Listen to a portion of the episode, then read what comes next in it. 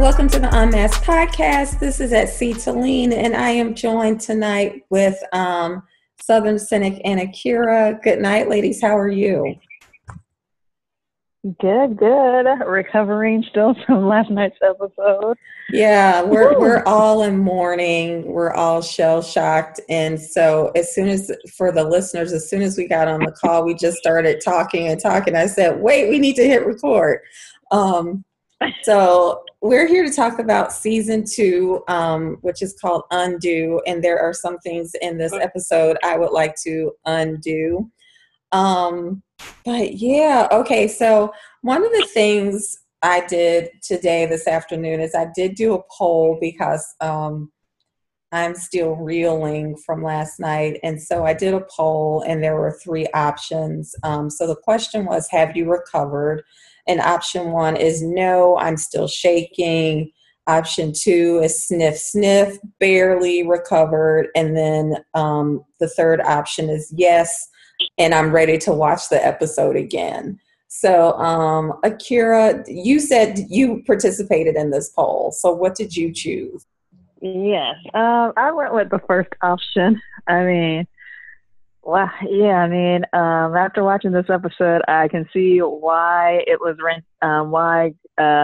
mentioned in reviews of the entire season of the whole. Well, I can't say the whole season review because critics have only, I think, seen the first six episodes thus far.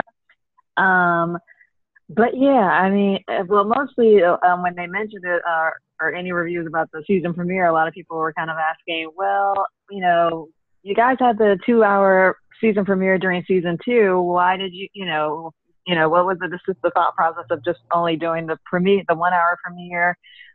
So they were hinting already as of last week that, you know, episode 2 was going to be something. So, yeah, now that we've seen it, I'm like, okay, now I know why they were on it so much about this one. I mean, it was constant. Like, you really did not have a time to, like, recover. It was like, boom, hit you with the next thing. All right, hit you with the next thing. It's like, wait, you know? It was, yeah. I know at some point I literally tweeted, Jesus, thank you for this commercial, because I could not take one more second. I needed a breather. Southern Cynic, girl, how are you doing today? I think my blood pressure has come down a little bit. I took some Xanax before watching the episode again, so I'm kind of mellowed out. I'm good for now. I don't think I can watch that again anytime soon, because even on the second viewing, it is intense. Mm-hmm. And oh my God, it was just too much. I think I blacked out a little bit yesterday. I just slid into it. I think, didn't you tweet something like, you're all out of cans, or you're all out of cans, or something? I ran out of cans. Cannot. It was gone. Yeah. Snatched it all. He snatched everybody's edges last night. He was totally disrespectful. Yeah, it was good. Okay, so I looked at the poll, and so we've had about, I only put it up maybe a couple hours ago. So we've had 56 votes, and 48% option 1, no, I am still shaking. So people were officially shook. They're still shook. I hope we are recovered by next Wednesday. But yeah, I watched it again this afternoon, and I was like, even knowing what was happening, I was like, oh my gosh, I'm not ready. But let's get into this episode, because there is so much to talk about. And we started this episode kind of, I think at some point we figure out that it's been roughly 5 weeks since last week's episode, when Elliot asks Angela to get him a job at Evil Core.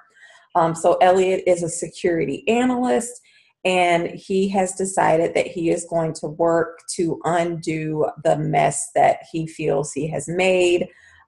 He's the inside man now, and he is going to try to prevent stage two from happening. And then while he's there, he's also going to try to clean up Evil Core because it's like a necessary evil, but he's going to try to make it a little bit less evil. What did you think of focused Elliot with this goal of undoing and making these proposals, getting folks arrested? What did you think when you saw this Elliot Southern Cynic? I just didn't know what road this was going to go down that was going to end up being a good thing for him. Mm-hmm. I mean, I admire his ambition to get this done, but we see that it didn't lead down a good road for him. But I did appreciate that he had the FBI in there on everybody. I don't know why the FBI even left E Corp with all the crap. Like, they should have just moved in and set up house. Yeah, like they were before. Yeah, and I was really concerned about him taking his Zoloft all of a sudden, and it's not working as far as I can tell. Mm-hmm. I've been on Zoloft, and it kind of leaves you, for me, it just leaves you kind of lethargic and just blah about everything that's going on around you. But Elliot's having a meltdown. It's too much, so mm-hmm. I don't know.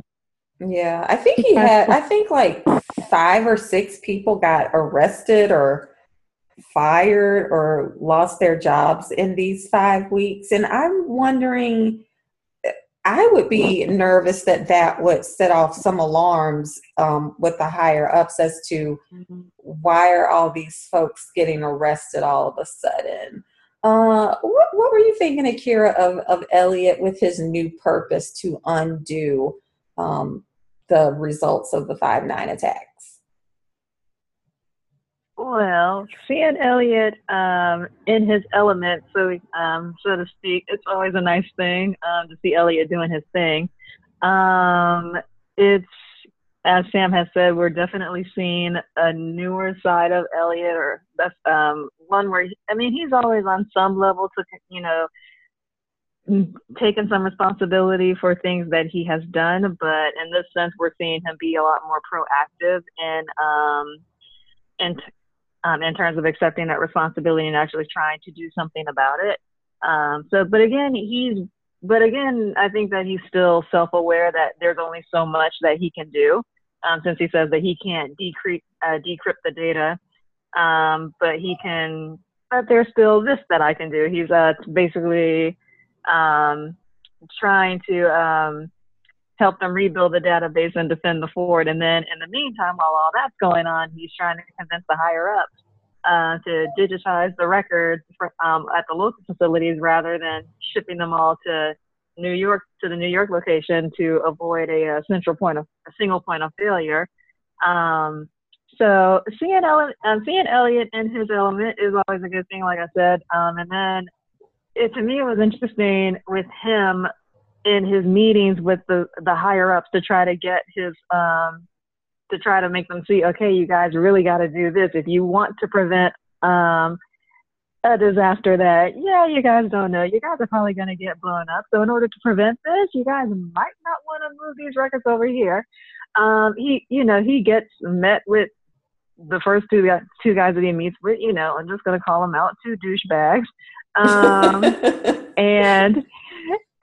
I mean, it's just, I mean, it was interesting enough that basically it was some, you know, they just flat out reject, don't even want to hear what he has to say. One guy was like, yeah, I got a Goo Goo Dolls concert to go to, and the other one's like, yeah, I got a Soul Cycle one to go to, and it's like, okay. And Elliot showing once again it's not that hard to hack them and everything. And interesting enough, with the meetings with the higher ups, the one person that actually takes heed to what he has to say is a woman. I'm going to point that out. Yeah. I'm like, okay, yes. So, but yeah. So even with Elliot, I mean, I think that he tried to use the whole action, the whole task of trying to undo stage two, or at least undo stage two as much as he can. While I think that he tried to fool himself into thinking that it was going to give him some sense of purpose now, some sense of, you know, like he said, he feels that need to constantly be part of something important. It's not working for him. You know, he's, yeah, trying to make Evil Corp as less evil as possible, but he's still got some demons that he has to deal with. So, well, speaking of making Evil Corp less evil, during that whole opening sequence, we saw, you know, Elliot's back on his meds. You know, he's trying. He has this focus. Did you notice that he was actually buying things for his apartment? Like, he bought a TV, this big flat screen TV. He bought himself a lamp. You know, he's wearing not the same. Yeah, he's not wearing the same shirt every day to work like he did in season one. So he's trying, and he's kind of talking himself into this idea, you're right, that he can make Evil Core better. And for the first time, we heard him say E Core instead of Evil Core. And I was like, oh, this is really interesting that he just said E Core. And I'm like, I know Elliot's not drinking the Kool-Aid, but he really seems to be rationalizing a lot right now into making this okay, what he's doing. Kind of almost like what Angela did in season two. And speaking of Angela, we see this flash of Angela walk by with this group of men. And I noticed that she had on white again. And in episode one, someone had posted, and I'm sorry, I can't remember whose Twitter account it was. They had posted a picture of Angela standing across from Elliot, and Angela had on all white, and Elliot had on his normal black, and they were saying light versus dark. And I'm wondering if Angela actually had on white when she walked by, or is this Elliot perceiving her as his protector and his hope and his angel, this person who's there to protect and save him from Mr. Robot. So that I was kind of thinking that when I was, when we were watching the opening sequence. Did you guys notice that Angela's only been in white so far this season? Yeah. I remember in her season 3 interview, there was also a mention about that with her being, her character being this season going to be mostly in white, and how that will impact the performance and also just impact the character as well. And yeah, and also we talked about this in the DMs at one point or two about, again, Angela being dressed in white and what does that mean? And then I had this conversation with somebody else on Twitter too, you know, like, you know, kind of, you know, seeing her thus far, but again, there is still so much that can be revealed about her later on. At this one, kind of revealing like, oh, well, yeah, she's in white, but let's not get that twisted. She could still be a wolf in sheep's clothing, pretty much, per se. You know, since Elliot is looking to her as that kind of, I guess we could say that light in his, like, the one remaining piece of light that he may think that he has in his life. But at the same time, we're like, okay, it looks like Angela's pretty much, you know, moving, you know, basically trying to help you move along White Rose's plan, without him knowing it, more or less. But yeah, I mean, it's going to be, so we were talking about this, like, it's just going to be an interesting to see how this whole thing plays out.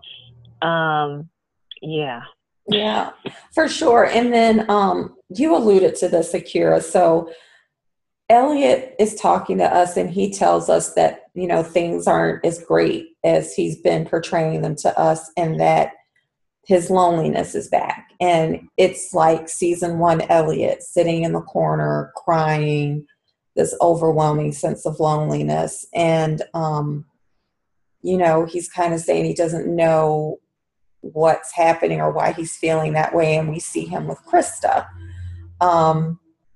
In his first session with her, we got to see him with Krista twice.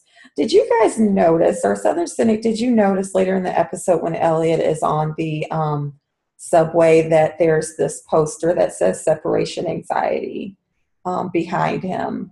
Did you notice that? And what did you think of that if you did? I didn't catch that until the second viewing. I think you pointed it out to me. I didn't see it. I think I was still in shock, so I missed all those minor. Yeah, it just stuck out to me a little bit. Because do you feel like he's feeling some separation anxiety with Mr. Robot? I think he is. Plus, you know, Sam likes to throw those little posters up at us. Yes. Let us know we need to pay something, you know. But, yeah, but the question is, why would he feel this anxiety about Mr. Robot not being there? Like, you don't really need him there. Let him go. Maybe things could turn around for you, but, oh. Well, Krista has said this in the past, that Elliot is part of him. So, you know, by shutting this part of himself off, and as a byproduct, he reveals that he hasn't talked to Darlene in 5 weeks either, because he thinks she's the reason that Mr. Robot shows up. And I think I had tweeted, maybe this is why he chooses to forget her in an effort to control Mr. Robot. And, you know, later in the episode, he says, what did he say? He said he felt energized, or he felt alive again after that second time with Krista, when he then realizes Mr. Robot is still around. So I think he's missing Mr. Robot. That's my take. What did you think, Akira? I definitely will agree with you there. I think that he is definitely trying to deal with and process life without Mr. Robot somewhat. Because we know Mr. Robot is not gone, but I think he's starting to deal with what that possibly would be like. I mean, it's kind of that whole thing of, I guess, be careful what you wish for, because you might have, you're going to get it. Mm-hmm. So, because for season two, he's wanted Mr. Robot to be gone, and having this whole drawn out battle between the two of them.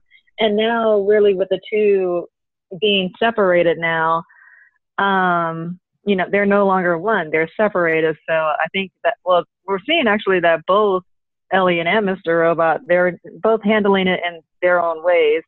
But, yeah, I think maybe Elliot is finally starting to realize that, okay, Robot is a part of him, and he's had that side of him. There was, again, going back to what Robot has even said, that you created me for a reason.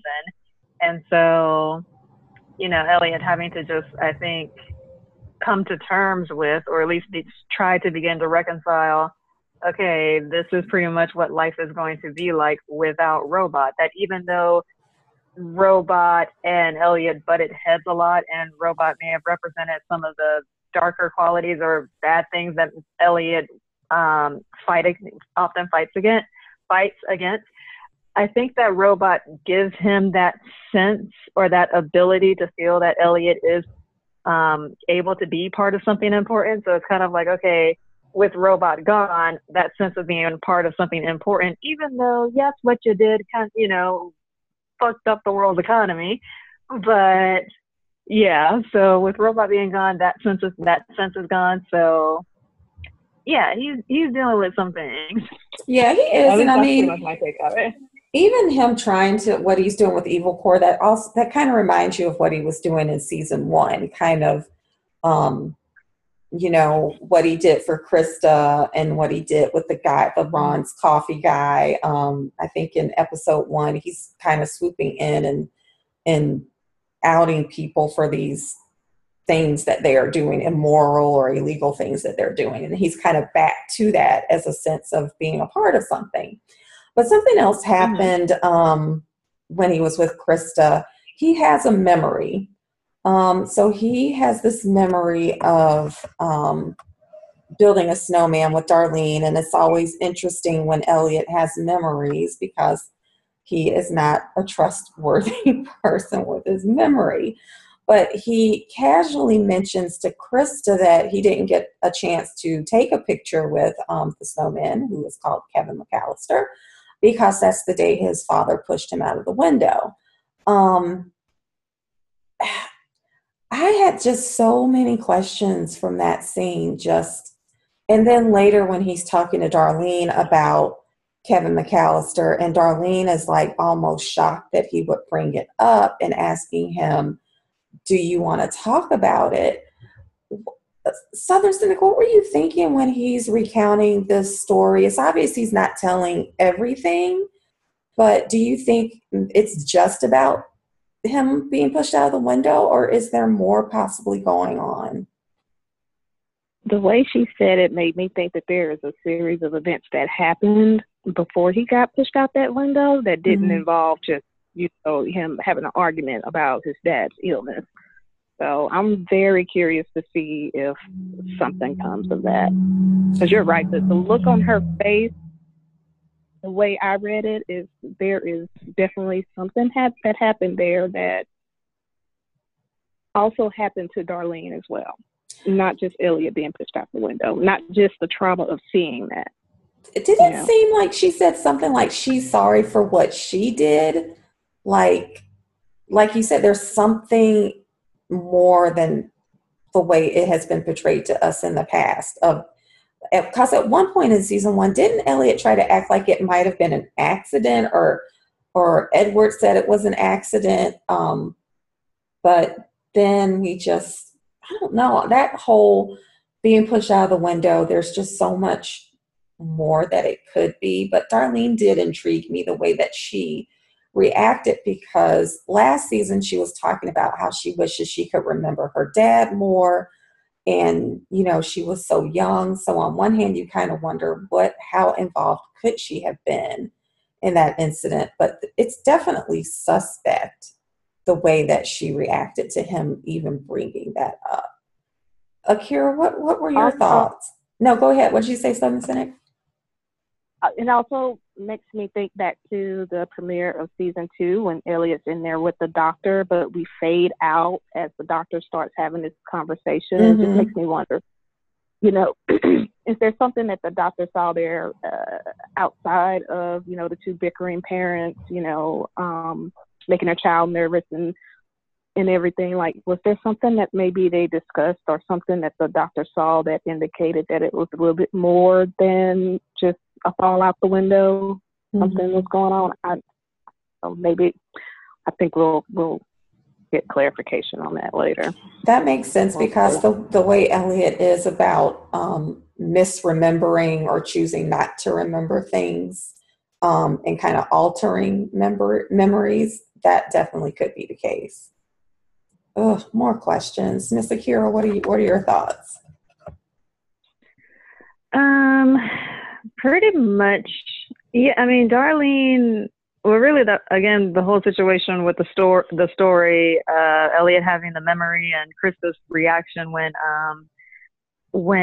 he reveals the part about his dad pushing him out the window, and she's just, you never told me that, and Elliot is, I could have sworn I told you. And I remember seeing someone, I cannot remember who mentioned it on Twitter, but someone was saying that Elliot is possible, you know, that they interpreted it as Elliot basically confusing things that he's told us, his friend, mm-hmm. and with things that he's told Krista. And I remember also talking with Ghost from Mr. Roboto podcast about it earlier today. About that too, and I was saying, well, the way that the way that she reacted definitely implied that he didn't mention it, but also says, well, they did talk about Krista did bring up, and I was thinking back to season 1 where there was once again another session between Krista and Elliot where she does mention in that episode.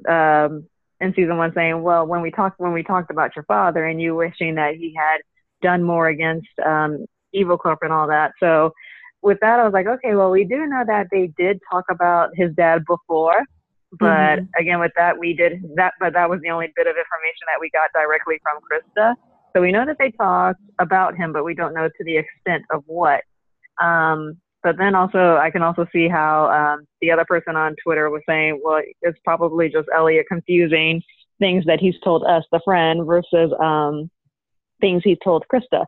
But I'm starting to, you know, again, with the whole questioning about which, characters and who do you trust, whose side are they on, pretty much with Darlene, you know, there. I mean, the being hesitant to trust things that she's saying or her motivations and whatnot, but also what stays with me, or at least what I get from Darlene, thinking back to things that she said about how she wishes she remembered her dad better.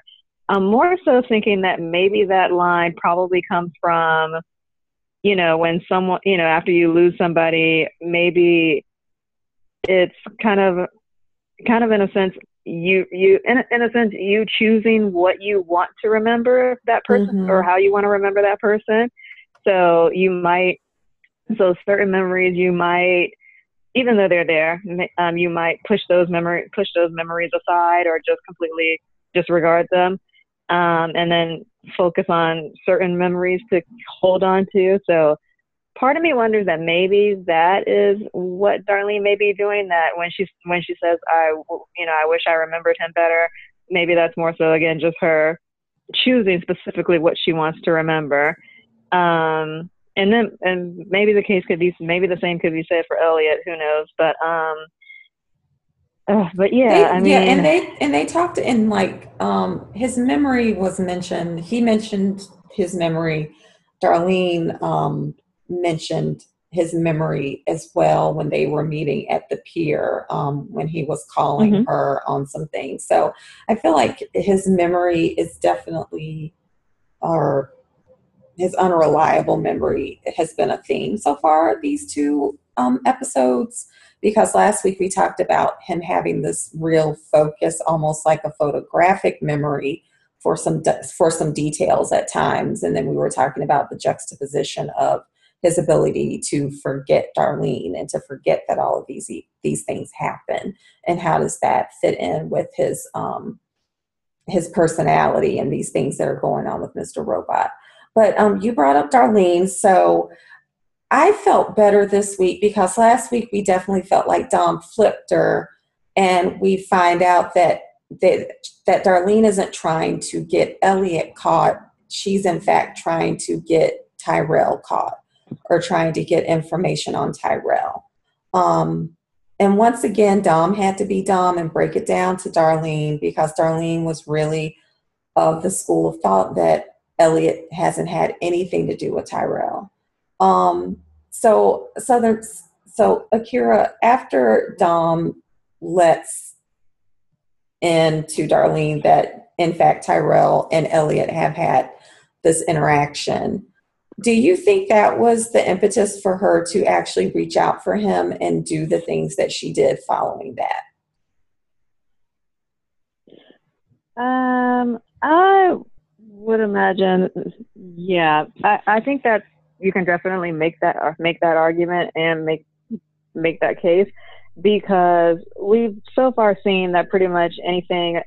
I think that she feels on some level threatened when they're not as close, and she's made a point to mention that to Elliot. You know, the reason why I came back and we even did what we did last year, you know, I did that so we could be close again. So I think that it's, again, her feeling threatened by the fact that they're not as close as they were anymore. And then this is also something that I think we talked about in terms of Darlene's childhood, especially when it came to Elliot's relationship with Angela, how they were always so close, and maybe how Darlene could have possibly felt threatened by that as well. So I think, again, when she's hit with the reality that you really don't know your brother as well as you think. Mm-hmm.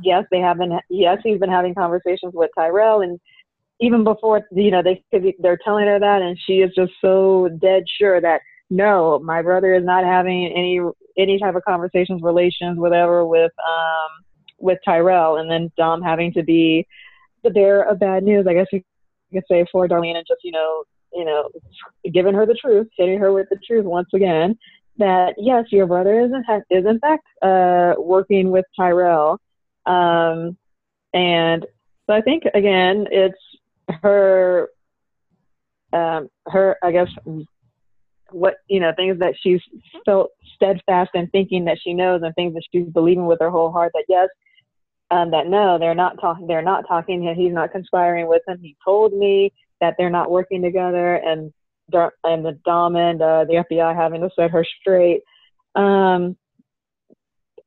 say that she feels threatened by it, but also when she's met with that reality, that I think that her doing what she did is in maybe some way, shape, or form some sort of retaliation against Elliot for, I guess maybe in some way she might feel that is a sense of betrayal, because she's kind of like, okay, I'm your sister. We started this thing together. But, and again, with this, the threatened and the retaliation is, 5'9" F society, like this was all something that we started together. Now all of a sudden you've got someone who was supposed to be on the outside. There's stuff going on with them. You're moving forward along with whatever we were supposed to be doing. And also taking what they were doing and kind of going off on a whole different tangent, really, because Darlene didn't even know that stage 2 was Elliot's plan. Exactly. I feel like she was already kind of feeling betrayed by that, and then the thing with the Tyrell is probably like icing on the cake. So one of the things Southern Cynic that Dom also brought up to Darlene was this new F Society video that was released. Who do you think that was? I don't know. I couldn't tell because I was really looking at the video, and they had a little side shot, his side profile, and I want to say that it was male, but I mean, you can't tell by ears, but they really made a point of blocking out the eyes. You couldn't see whose eyes it were because in previous videos, you can definitely tell if it was Darlene in the video, if it was Elliot or Tyrell. On this, if you go back and look, the eyes are like blacked out, like the mask is kind of set off from the face so you can't see who it is.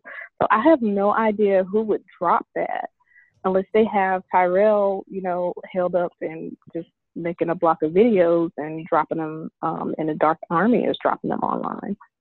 I have no clue who that could be. I'm going to tell you, I think it is. I think it's Angela.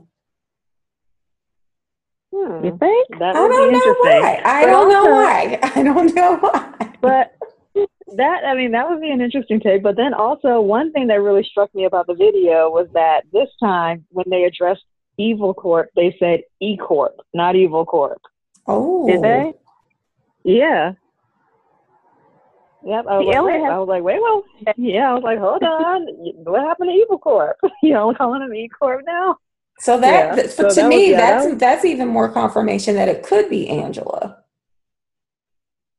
or maybe E Corp did it, because I felt like they were presenting F Society as more of a violent group, and kind of to go along with Elliot's monologue last week about how they take what was a movement and turn it into a way for them to make money, type of a thing. So it could have been E Corp doing that themselves as a way to kind of discredit the movement, like certain folks are doing in real life. But I'm gonna say I'm gonna stick with Angela too, though. Either one, right? And then also another thing that was really different, or I guess to me it seemed a little bit different too, aside from just saying E Corp. The fact that this video was pretty much describing what was going to happen. I mean, we know, they're talking about the explosion, but I'm trying to think back. I'm like, if any of the other videos were like, any of the warning videos were just like dead set and pretty much giving away what was going to happen.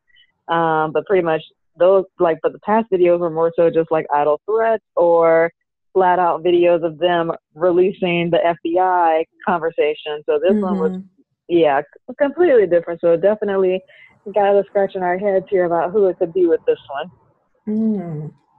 Another thing that, I'm kind of avoiding the one thing I don't want to talk about.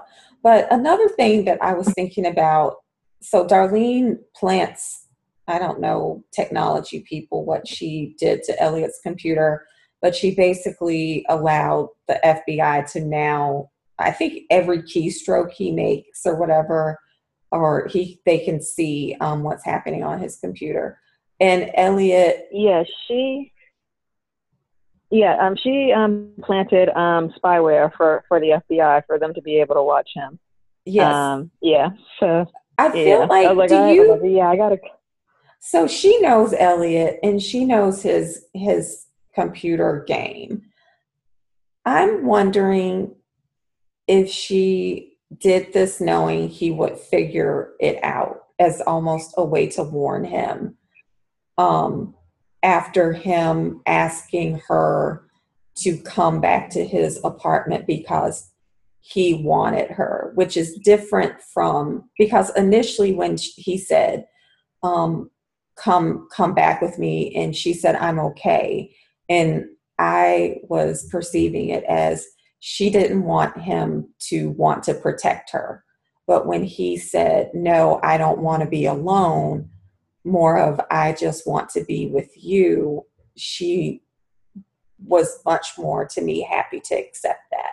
So I'm wondering if she did this as a way to kind of warn him that something is going on, knowing that he would figure it out pretty quickly, which he did.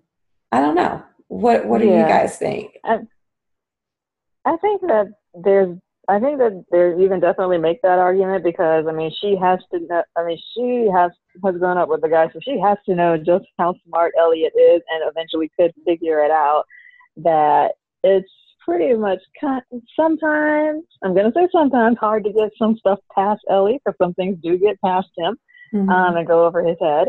But yeah,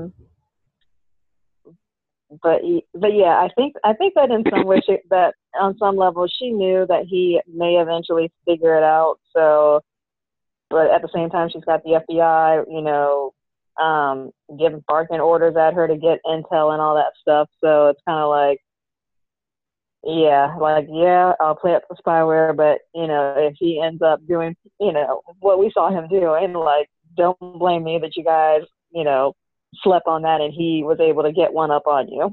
Yeah, so she could basically say you played yourself. Yeah. What do you think, Southern Cynic? Is Darlene that cunning? I don't know. I guess I'm of the mind that if you guys were having this on the pier, why not just confess and tell him that you're working with the FBI and needs to work back? Because then her immunity would be taken away. By who?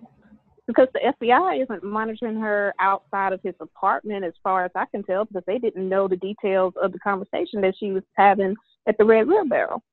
She had to tell this. So they're not constantly monitoring her. I don't know. I mean, I don't understand why she wouldn't just come out with it. You were already saying that you were going to leave, so why not drop that bomb on him and just let him go and figure it out, and you go do your own thing? Because she's not going to talk to him. She did say to Dom, you know, why don't I just, you know, try, you know, something along the lines of why don't I just bring him in and you guys talk to him or something like that, or why don't I bring up something to him? And she was saying, and Dom was telling her, no, you can't let Elliot know, because that would spook him about, and that would spook him on his connection with Tyrell. So basically, yeah, I mean, she wants to kind of just be like, all right, if you guys don't believe me, bring him in, I'll bring him in and you guys talk to him or something like that.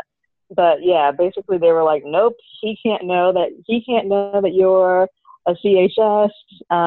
We need you to get information out of him to basically lead us to Tyrell. So yeah. Yeah, her immunity. So she's that would violate terms of the terms of her immunity. Okay, so she's not really that concerned about Elliot. She's more concerned about herself.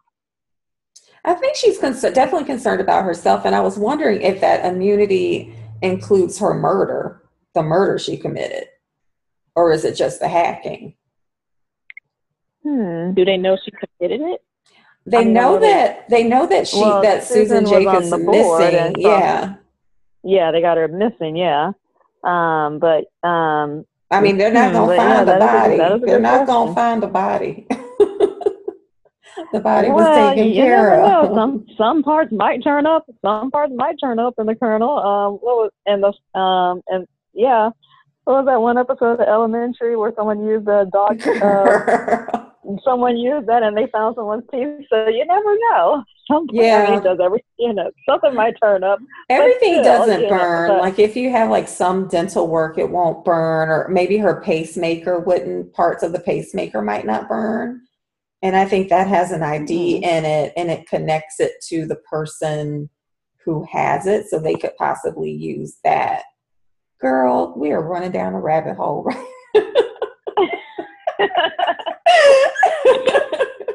You're really trying to avoid the main topic at hand. You stretch it. It's like, I don't want to talk about it. But okay, so what was Dom looking at right before she went into the safe house? Like, I paused that scene. There's like this Comet electronic van sitting outside the safe house. And didn't you say, Southern Cynic, you saw some kids, on hoverboards or something? Like, what was Dom looking at? I don't know what was going on in that neighborhood. First of all, how could anybody pour electricity over there? Secondly, you got 4 or 5 kids running by on hoverboards in front of this house.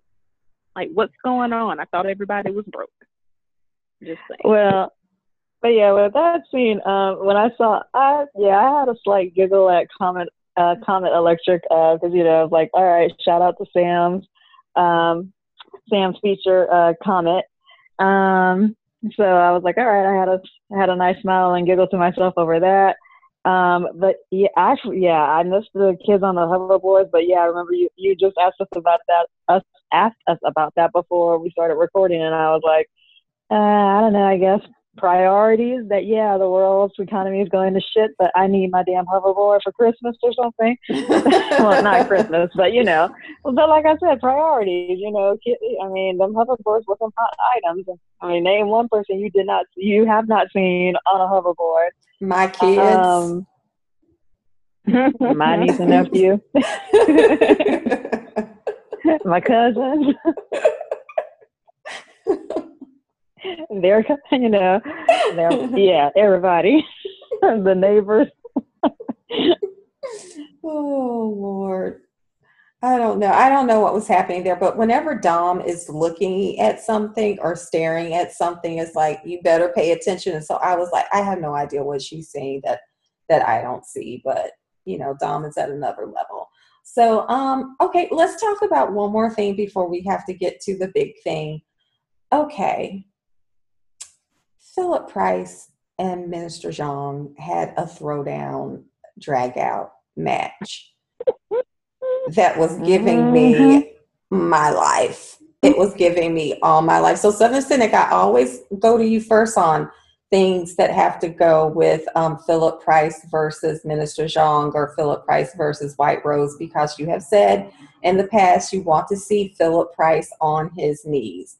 So, my friend, how are you feeling, girl? How are you feeling? It's good to see him down on one knee. I think by the next couple of episodes, he'll be on all fours. Oh. Rose. Ms. Rose is going to wipe the floor with him. And I was thinking back to his little speech last season about being the most powerful person in the room. I felt that powerful when she told him about her generosity. Oh, girl, that was like the line of the episode. Oh. She said one more before that about his success would always follow hers. That's right. Mm-hmm.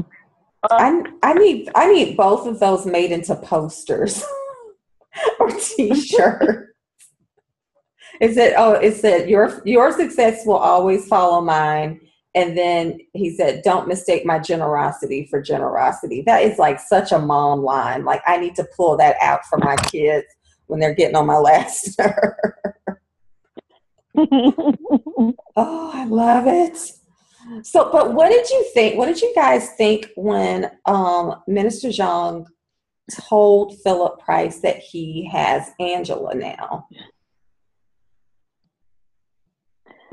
I think that was I think that we just, that was probably the thing that started to take him down a few more notches than he already was, because as we've seen before, White Rose was always questioning Price about, well, why, you know, I don't, you know, didn't see the logic about why you, and then White Rose decided to dedicate well, we can't say I'm not mistaken. Had 28 you know, minutes. Generosity for generosity. 28 minutes. You know, gave the girl 28 minutes of her precious time to talk to her, and I think just not just the fact of saying that she met with Angela, but also the fact that you know, telling Price that she flat out that she even contemplated putting bullets in each of her eyes. Like, I contemplated taking this girl out, this person that you care so much. But I can see the appeal of her, and now that she's on my side, you know, I mean, White Rose just relished in that moment. Like, okay, girl, you obviously, I did not come to play with you, so let me pull this card out that, you know, you want to make an secret? Okay, we can go there, and I'm going to take you down even further. Yeah, so that whole scene, even from the speech that Philip was giving, I'm like, White Rose is shooting daggers at Price. I'm like, if looks could kill. Mm-hmm. And then I tweeted today, I said, and I kind of regret that I tweeted it, but now I'm going to say it. I tweeted, I wish that Donald Trump could meet Minister Zhang.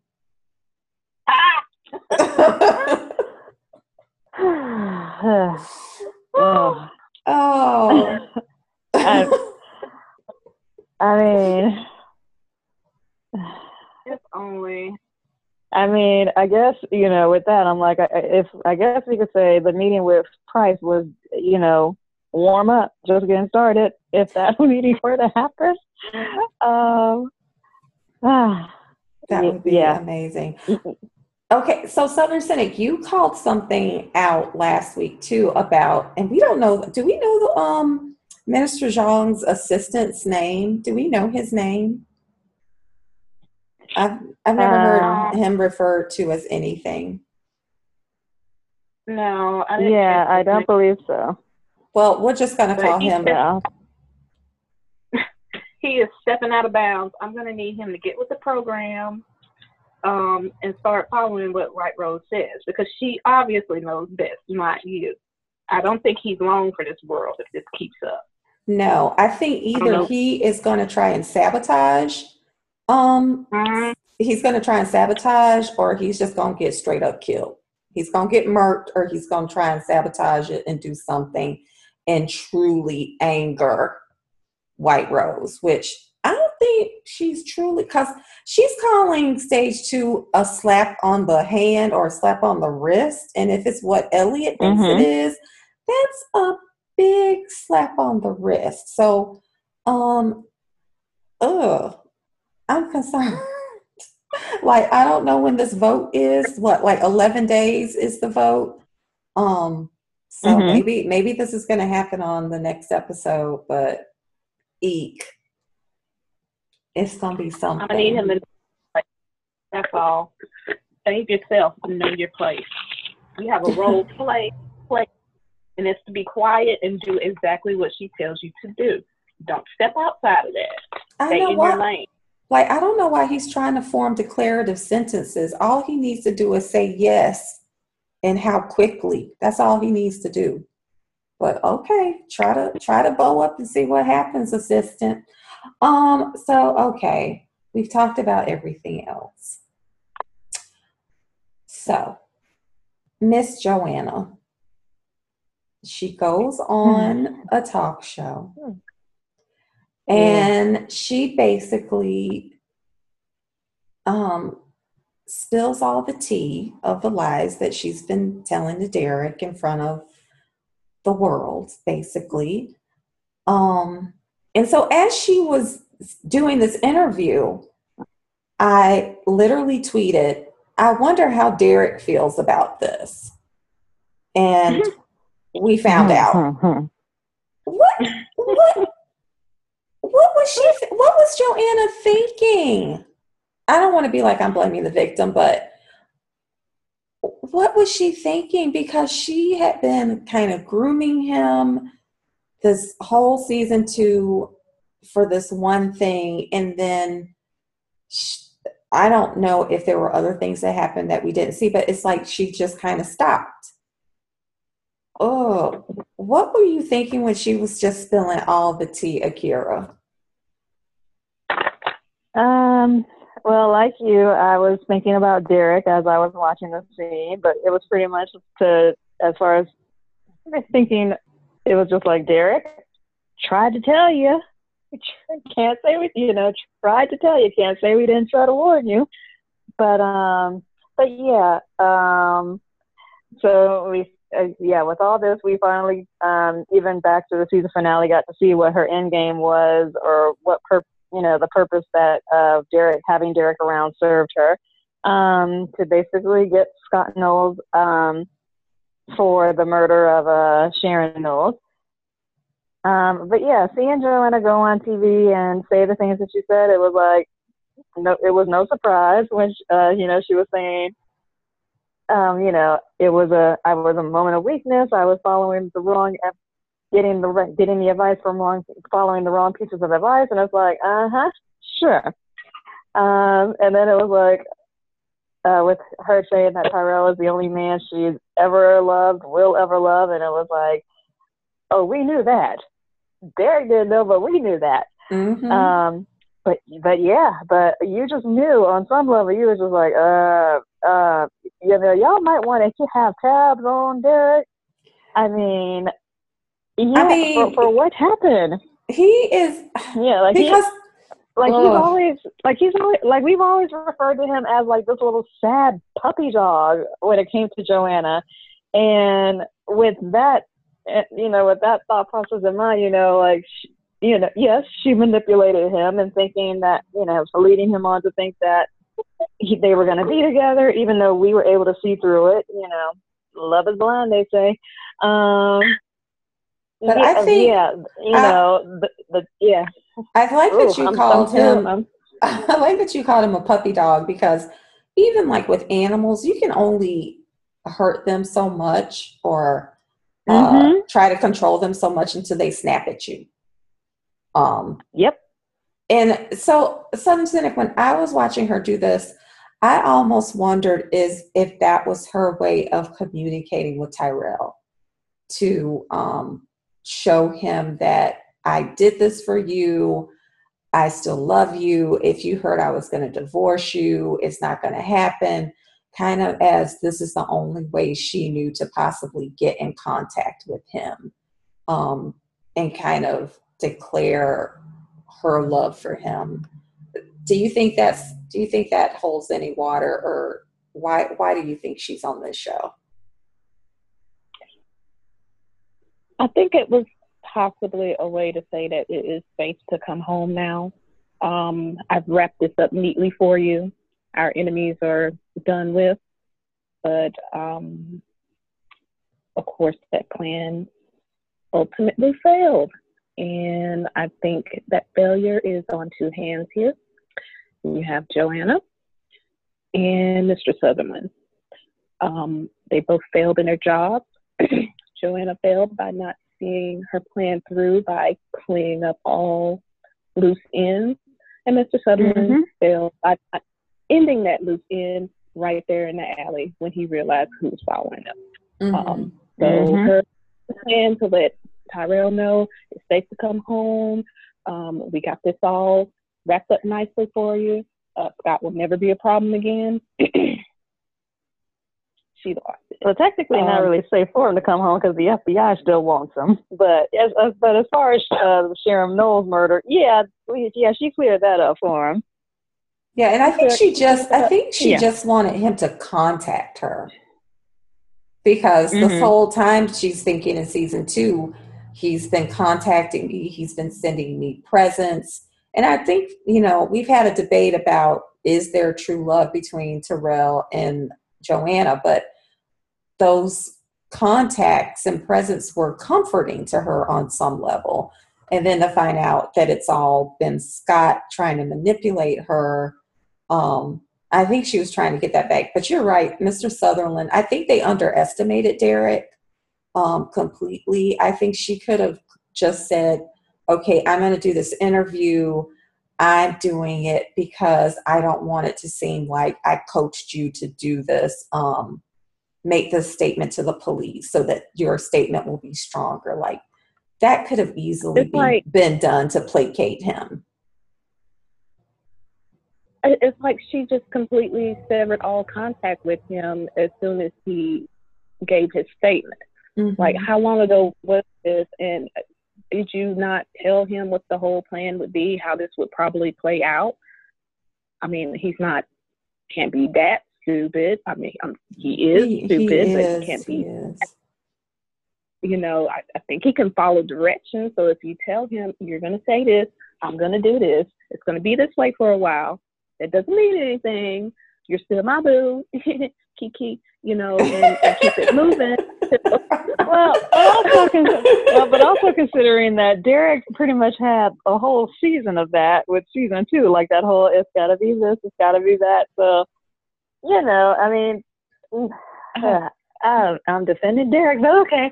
After having that for so long, you kind of get to a point where it's like, where Derek actually finally decided to wake the fuck up and see the truth for what it is. It's like, girl never loved you. Yeah, we tried to tell you, but you know, in some way, I understand how it had to come across that way. Like, it's kind of got to be, buddy, like in the harshest way possible, she does not want you. Mm-hmm. Yeah, because Mr. Sutherland said, you will never be around Joanna again. Like, it's over. You served your purpose. Go away. And mm-hmm. And you know, I kind of wonder if this is a commentary. And I know they shot this summer, but I wonder if this is a commentary on some of the stuff we're seeing with things that have been happening in the news with people, certain types of people, shootings, etc. So I wasn't expecting Derek to come back with a gun.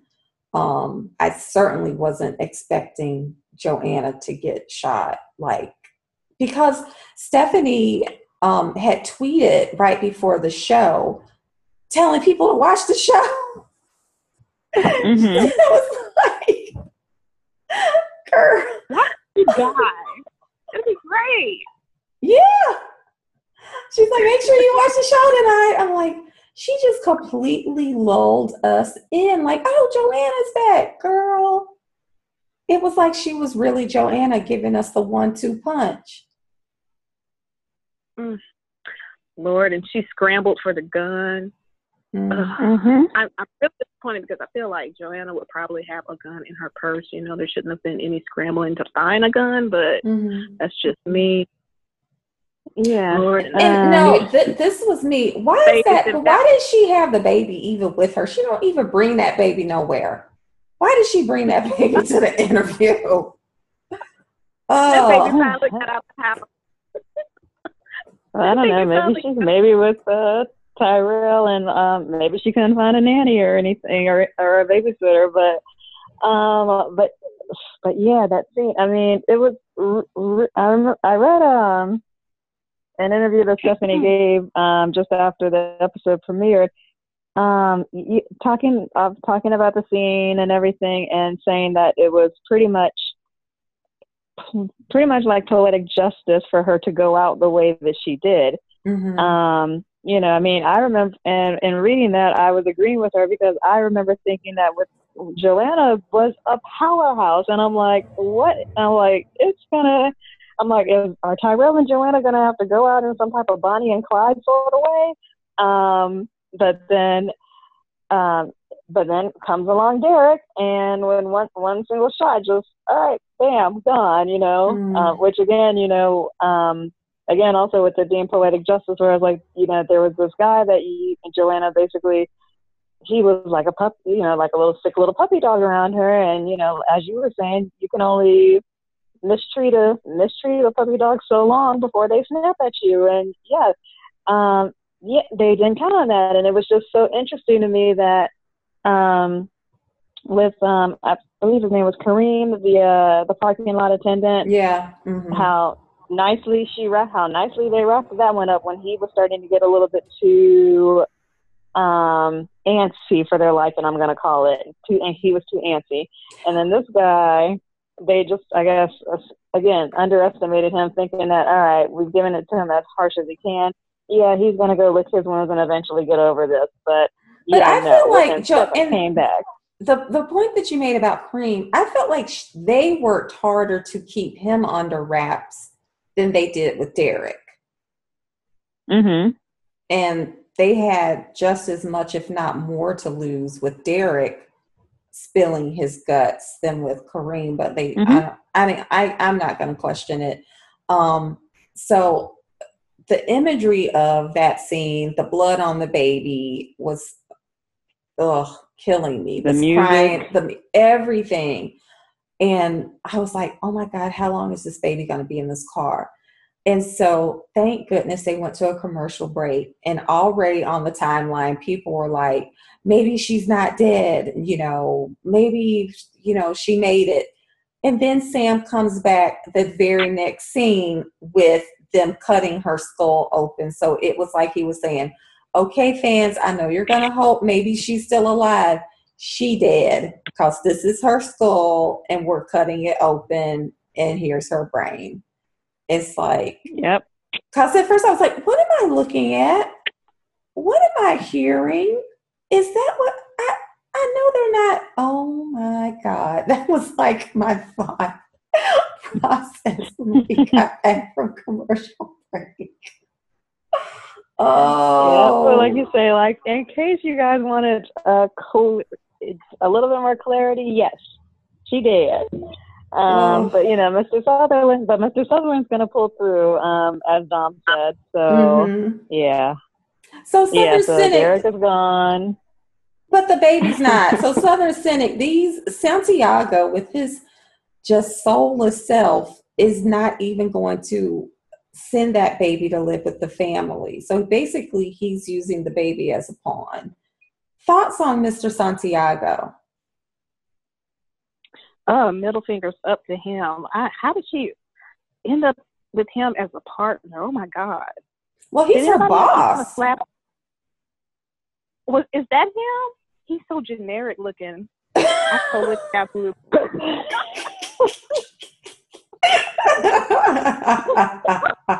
He's like the store brand. He's like the store brand man. Generic. Yeah. Okay. Well, did you catch that one day? You're such a generic man. Did you catch when he said the other team was looking into the Dark Army? I don't trust him. Yeah. I don't trust him. I said it when we were talking about season 2. I don't trust him. I think he's working with the Dark Army in some way. I think White Rose has him. I think he's been compromised. I just don't see the connection, and the whole thing about not giving the baby away to Ken just sound like he was working on another way to bring Tyrell out. Definitely. You know? Yeah, but then again, I don't understand how you would just keep it all under wraps. I'm wondering what they're going to do with Mr. Sutherland, but maybe they're going to end up somehow using him because they don't want anyone to know that Joanna is dead, which is why I'm assuming he doesn't want to take the baby to the next of kin, because that would be admitting that Joanna is dead. So maybe somehow they're going to try to use Mr. Sutherland as a way to pretend like Joanna is still alive. But like you've said in the past, Southern Senate, I don't know if Tyrell cares about her or that baby. I honestly don't know. He cares more about Elliot. He is swooning for Elliot, but I was wondering if the next episode, it looks like it's a flashback mm-hmm. episode to set up, you know, Tyrell has been. So I wonder how long it's going to be before we find out that he finds out about Joanna and the baby. Okay. And I also want to know, how long will Sutherland be? What did you say? How loyal is Sutherland going to be? Is he going to spill out everything that he's been involved in and Joanna's been involved in, or is he going to keep his mouth shut? Why would he? I don't know. You know, people are crazy. I mean, hey. He's not getting paid anymore. He's not getting a paycheck anymore. Why would you be loyal? Maybe Joanna's his cousin.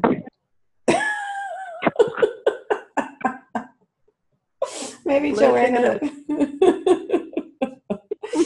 I don't know. But speaking about previews for next week, I did not know that I needed a bearded Tyrell in my life, but obviously I do. Me too, girl.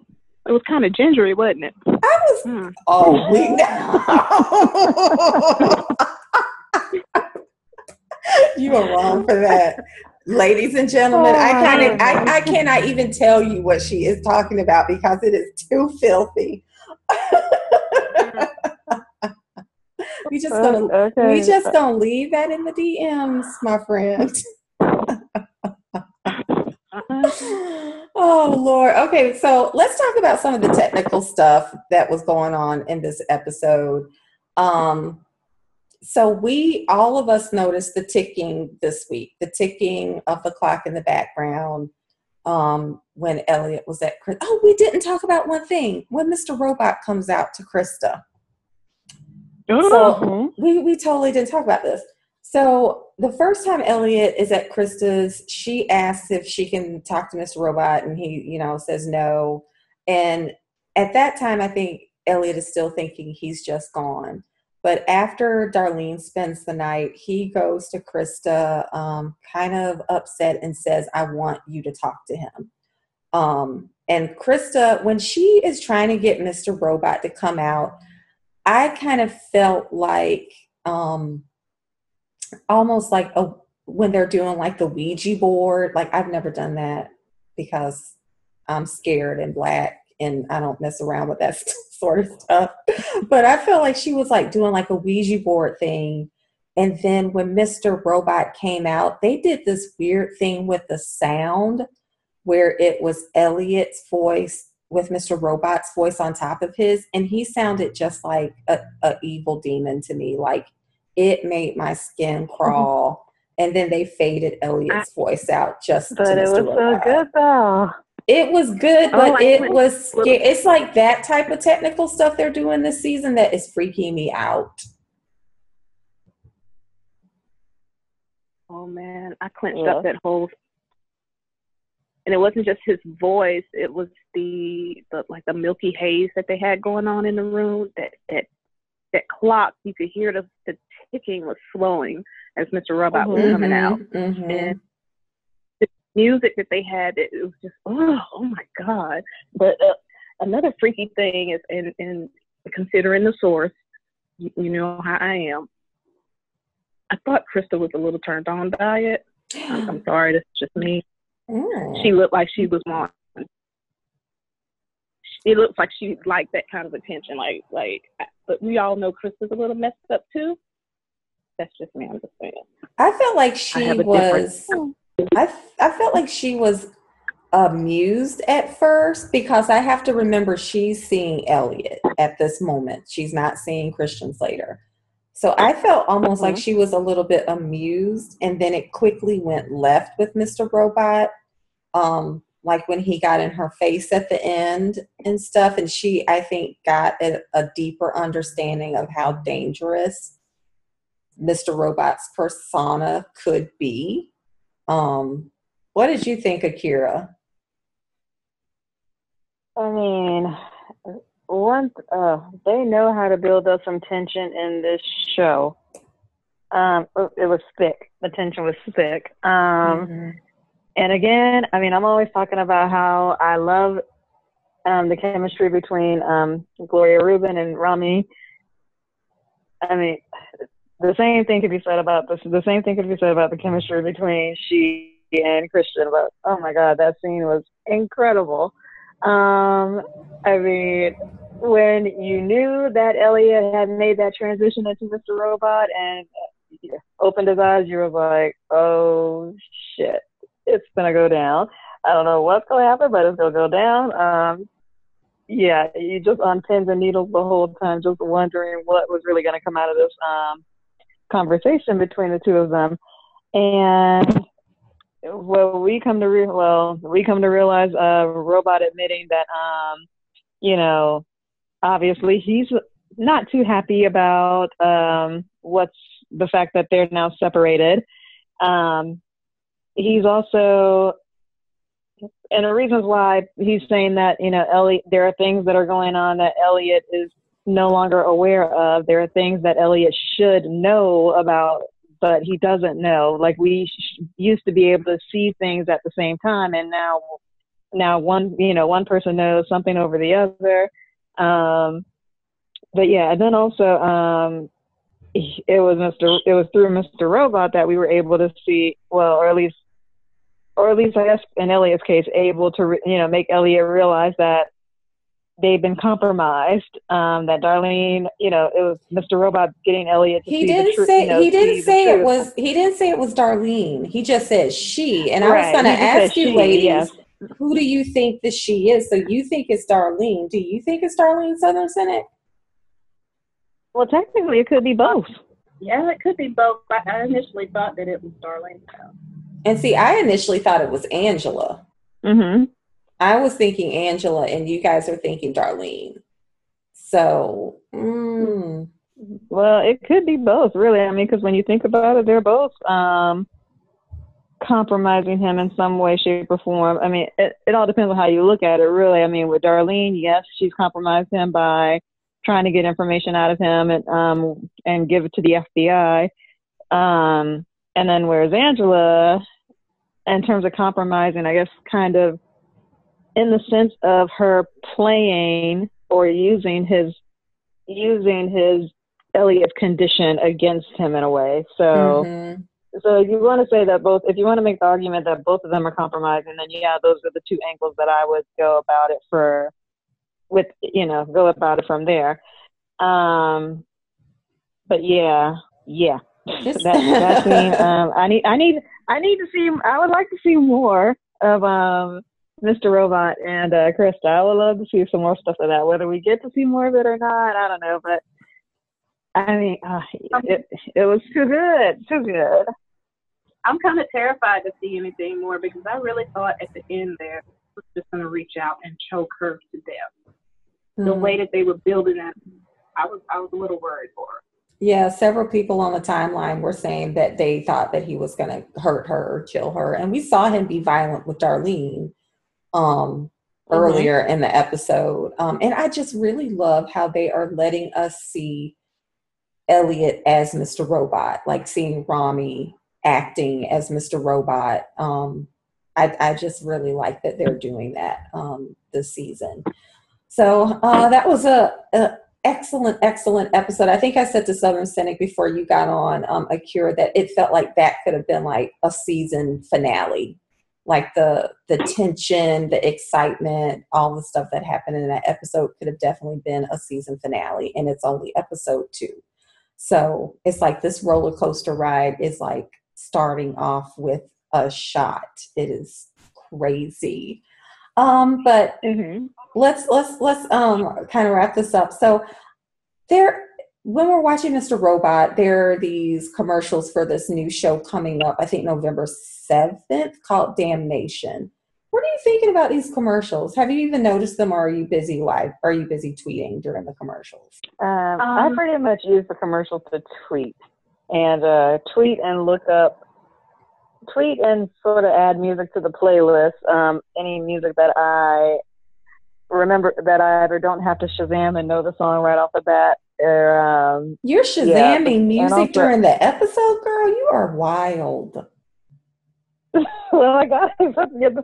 Well, yeah, I mean, sometimes I am, but most often enough, sometimes I'll just go on to TuneFind and be like, okay, what song do they have? What song do they use for here? What song do they use for there? But yeah, so sometimes TuneFind gets it right, and then sometimes they don't.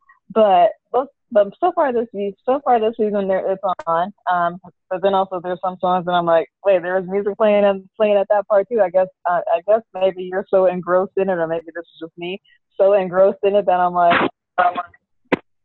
just like, wait, what? Oh, there was music playing there. Okay. This episode still. Yeah. So Southern Cynic, have you noticed these commercials for Damnation? I know that we kind of tweeted last week, like I thought it was a movie, but apparently it's a series. And this week they were using a Kanye West song in the commercial, and I don't think that was the song they had in it last week. Have you? I saw it week, and I think I was so in shock that I really didn't notice it this week. But then again, everything on there looks generic again. You get my meaning, so I don't. There is a black female character. There's like one black woman on there, so I was like, "What is this?" But like once again, I don't know. It's not catching my interest. So, Damnation, I don't think so. And did you catch the Tupac and Biggie? Girl. Is that a movie or is it a series? Because I was kind of like, I was trying to actively block that out. It looks like a mini series, kind of like the OJ thing that they were doing. But yeah, I think you're right. I don't know if I don't want it. I don't think I do. I mean, I'm pretty much 99% sure I don't want that. And I don't know if anyone else does either. I think it is going to be interesting because people are very passionate about Tupac and Biggie. So I hope they came correct with it, but I will not be watching. So since the season has started, I think we all signed up for eCoin. And so they have dropped like two...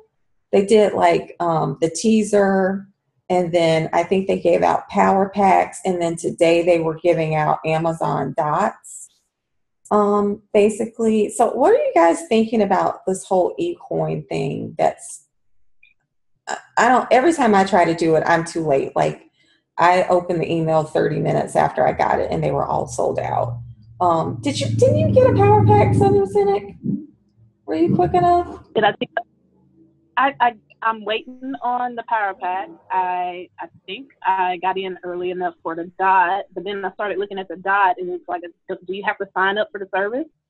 Probably. I don't even know if I can use it. I think you have to have Amazon Prime or something. No, I'll sell it on Craigslist. Thanks. So actually, you might want to keep the dot because I remember from the Future of Storytelling, they were passing out these flyers saying that there was a storytelling experience that you could utilize through and the Alexa dot Echo. The Alexa product, that thing. I can't even think what to call it, but yeah. So I was like, well, if you manage to get it, you might want to hold on to that, and then maybe after you get it, maybe then you can sell it. But you know, yeah, I'll consider it. But I'm interested in seeing what else they're going to come with because these aren't little rinky dink kind of things. These aren't rinky dink items. This is stuff you can use that actually has some value to it. So yeah. I'm like you. I'm kind of interested to see like what else is gonna, how this is gonna evolve and things like that. So I'm glad that you're able to get in on and actually claim some of the stuff because I'm just so busy every time. I have like 338 unread emails, so email is not my best thing. And then the last thing, the Black Panther trailer dropped this week. And it was amazing. Southern Cynic and I know we're in a DM group, and we were just going on and on and on about the Black Panther trailer. Did you see it, Akira? Are you excited about Black Panther? Well, I am, but I'm waiting on my nephew to come around, and so we can. I usually watch all trailers, all all those type of things I usually make it a point to watch with him. That's kind of our thing that we do together. So yeah, I'm waiting. This weekend I'm pretty sure he'll be coming to our house over the weekend. So I'll be like, all right, let's sit down and watch this trailer and any other new trailer that came out that we missed and didn't watch. But I keep telling him, like, yes, like usually any of those movies like Justice League or whatever, Wonder Woman, like usually those are things that he'll do with his dad. But I'm like, I'm claiming Black Panther. This is us. We're going to go see it. But yeah, I mean, my nephew just he's like, I don't know if I want to go see it in it. I guess because he's, I guess, gotten used to. How old is your nephew? He is 7. Oh, okay. But yeah, but I'm like, we are going to the theater. Like, you are going to have the experience of seeing this movie, in the theater with the hyped audience. Like, I'm like, come on, this is a Black Panther movie. Yes. I'm starting to wonder if I'm more hyped for this movie sometimes than he is. But I definitely am more than my son. Like, he wants to see it, but I'm like so excited. Southern Cynic, how are you going to go see Black Panther? Are you going to go with some friends? You're going to go to, do you have a certain theater where you can go and scream at the screen and people won't be mad at you, aka the Black Theater? I live in South Mississippi. We don't have a Black theater. Now, if I was in Jackson, that would probably be all the theaters, and it would be super lit, but that's 3 hours away. But I'll probably be seeing it by myself. I mentioned it to my sister because that is my birthday month. I think it's a week after my birthday that it comes out. So I was trying to get her hype for it. She doesn't read comic books. She doesn't know about comic book movies. She just knows that I annoy her about Star Wars, so I'm gonna try to get her to go see it with me. But we'll see. Wow. It's not gonna be a coming there. We're not gonna be all laid out in our black finest going there, but it'll be a good night. Yeah, I think we're trying to figure. I know I have a friend who lives in Detroit who said, "Why don't you come to Detroit to see Black Panther?" Because I live in rural Amish country, so when I go to the theater it's just me and my kids. So I would definitely not be able to yell at the screen at all where I live. So I was invited to go to Detroit.